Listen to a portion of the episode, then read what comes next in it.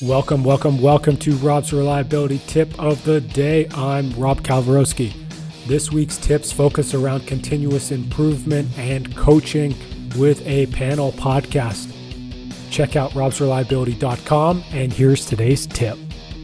Uh, and the idea is to develop the habit of daily improvement. Um, you know, most continuous improvement starts with, you know, we got these tools and we got these methodologies and these concepts and folks get all excited about that stuff and the training and all that. Um, but what tends to happen is you may go out and make changes, you may go out and apply those tools, and six months later, all the great work you did is no longer existent, no trace of it, right?